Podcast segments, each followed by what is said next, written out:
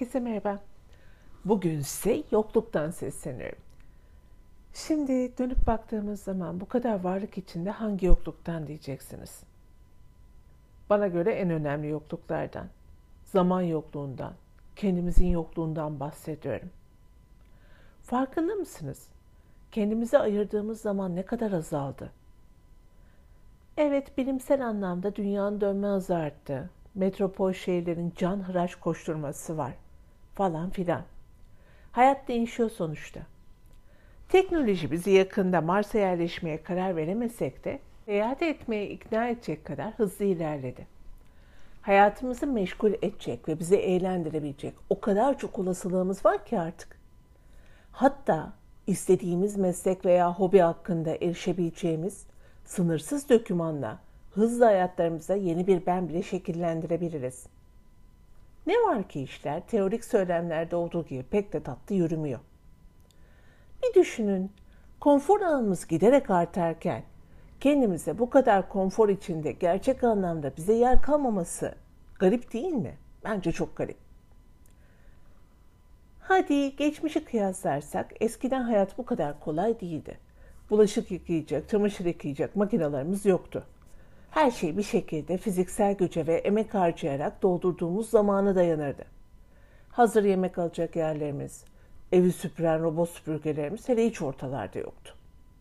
Hatta fotoğraf çekmek için bile önce bir fotoğraf makinesi, sonra ona uygun olan filmi almak, çektikten sonra o filmleri bastırmak gibi hikayenin bir sürü yönetmemiz gereken basamağı vardı. Yaşadığımız anı birilerine anlatmak, göstermek için günler hatta bazen aylar geçmesi gerekebilirdi. O insanların, meşgul anların ortalarında öyle telefonu her eline aldıklarında hızla önlerine düşen kareler değil, beraber zaman geçirirken, her bir fotoğrafı kendi ellerimizle gösterirken, üzerine öyküsünü dillendirdiğimiz özel zamanlar vardı. Öyle ki o fotoğraf altına birkaç kelimeyle öyküsü eklenmiş her şeyden kopuk bir Ankara'sı olmaktan böylece çıkıveriyordu. Bütünüyle bizdeki kalıcı izleriyle birlikte aktarılıyordu. Sonuçta yaşadığımız anlar bizden oldukça emek ve zaman istiyordu. Sanki çocuğumuzu büyütürken eline cep telefonunu verip onu böyle meşgul tutmaya çalışmak yerine duygusuyla, talepleriyle birebir ilgilenerek büyütmek zorunda kalmamız gibi bir farkı vardı geçmişin. O anlara bu kadar emek ve zaman ayırınca o yaşadığımız anın belki de bizde daha çok kalmasına sebep olabiliyorduk. Kim bilir.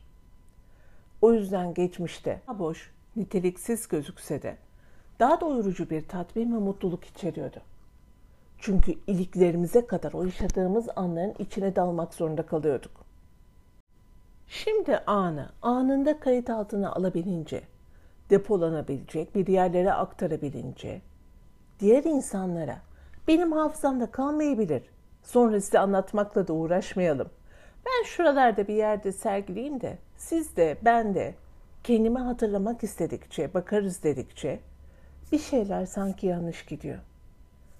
Benim evde çok çalışan zihnimin sonra detaylı düşünürüm diye aldığı notlardan ama bakmaya hiç zaman bulunmayan, kule yapan defterler olması gibi. Kesik kesik sonra bakılacak, toparlanacak, işlenecek ankareleri bir yerde sahiplenilmeyi bekler şekilde birikiyor.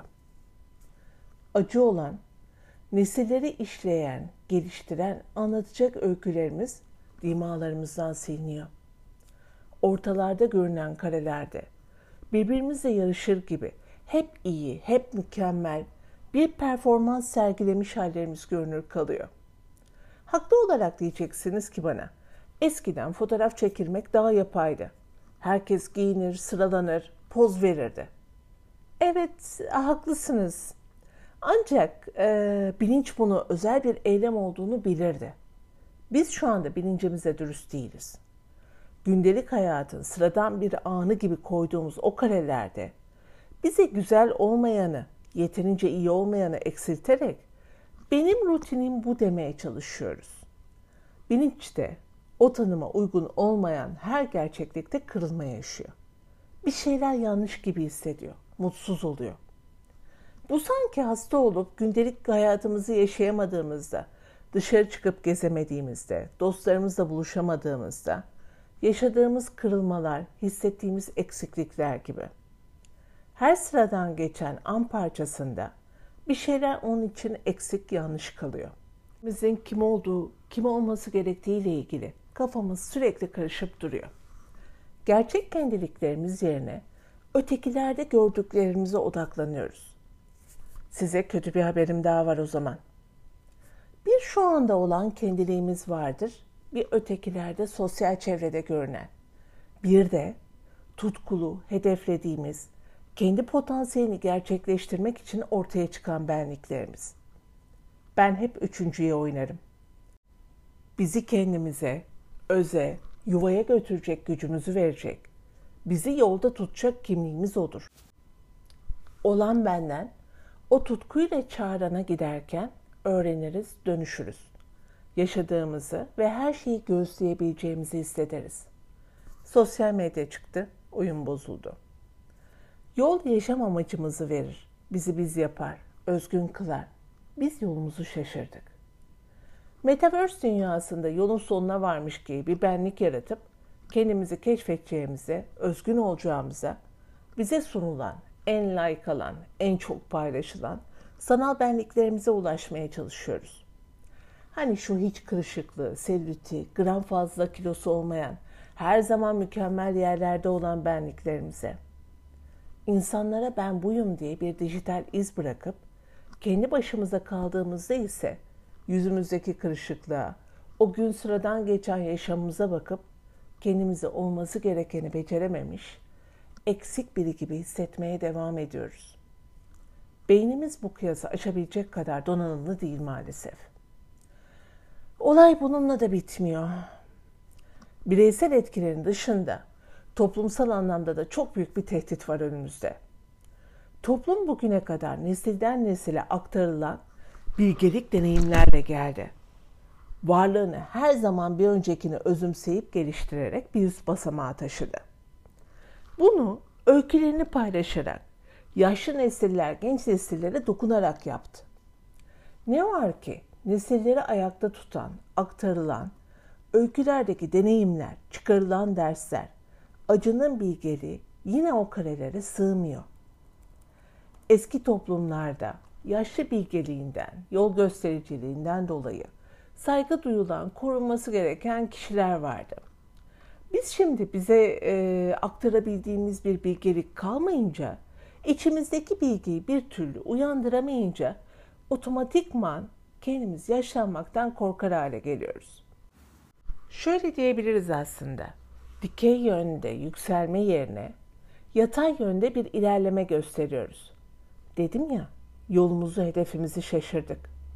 Hal böyle olunca yüzeyselleştiğimiz gibi ünlü olma yolunda hızla silinen, uçuşan insan bulutçuklarına dönüyoruz. Neslimiz yok olma tehlikesi bile yaşıyor olabilir. Belki tüm bunların altında geçmişimizden kopma, ataların getirdiği tüm sınırlılıklardan sıyrılma, yeni bir ben yaratma var. Yine de amacımızı da gerçekleştirebildiğimizi pek söyleyemeyeceğim. Bu durumu biraz yolda kaybolmuş, kendinden uzak kalmış olarak yorumluyorum. Elbette bu durum da yolun bir parçası. Yine de biraz hızlı davranıp özümüze sahip çıkmamız, yine kendimize belki eskisi gibi değil ama bizi dikey yönde yine de geliştirebilecek, yükseltebilecek bir yolu yapılandırmamız gerekiyor. An, zaman aslında çok önemli. An kelimesi o kadar çok kelimenin kökeninde var ki anlamak mesela ya da anılmak. Zaman dediğimiz şey de anların toplamı.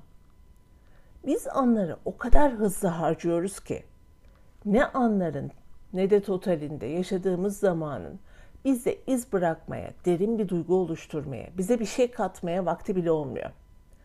Aksine tüketiyor, eksiltiyor. Belki de o yüzden yeni sendromların adında işte bolca tükenmişlik gibi kelimeler duyuyoruz. Tüketen insanların hızını alamayıp kendini tüketmesi gibi. Şimdi bir çocuğa bakın, öğrendiği olumsuz bir cümleyi her sevdiğine tek tek gider söyler. O olumsuzluğu sevdiği insana yaşatır, deneyimletir. Aynı zamanda da kendi deneyimler. Hayır denen bir davranışı, örneğin elini burnuna sokma, değerli bir şeyi yere atma, kırma gibi kavramları çeşitli ortamlarda otorite figürlerine tek tek sanki inat ediyor gibi uygulayarak insanı burnundan getirir. Hepsinin ardında olan duyguları gözleme, her insandaki etkisini izleme, her etki, tepki aynı sonuçla e, karşılanıyor mu gibi bilimsel bir kontrol sağlama gibi nedenleri vardır. Ve toplam sonuçla olayla ilgili bir farkındalık elde eder. Duyguyu iyice işler, proses eder. Şimdi modern çağın erişkin insanın sıkılmakla ilgili bile bir duygu içinde 15 dakikadan fazla kalamamasının ne kadar vahim bir durum olduğunu sanırım birlikte düşünebiliriz. O sıkılma hissinin kişinin içinde yaratıcılığı ve üretkenliği tetikleyeceğini düşünürsek, bu neden tükendiğimizi bile bize bir çırpıda açıklayabilir. İşte modern çağda hal böyle olunca günler biz daha farkına varmadan geçip gidiyor. İçerlerde bir yerlerde bu sorunu farkına varan bilinçaltı her yerde carpe diem söylemleriyle anda kalalım, anda yaşayalım, aman dikkat, e, ana dikkat edelim gibi uyarılarla kendini bir şekilde uyarmaya çalışıyor. Her yaşadığı kareyi solmasın, akıp gitmesin diye cep telefonu ile fotoğraflamaya, kalıcı kılmaya çalışıyor. Sonuçta nedenini anlayamadığımız gibi anı da anlamadan kaybedip duruyoruz. Bazen günlerce kendi sesimizi duymadan sürüklenip gidiyoruz. Yok sakın yanlış anlamayın. O hani böyle koşturmalı iş projelerinden, sınav tarihlerinden falan da bahsetmiyorum. Normal şu anda yaşadığımız gündelik hayatlarımızdaki sürüklenmelerden bahsediyorum.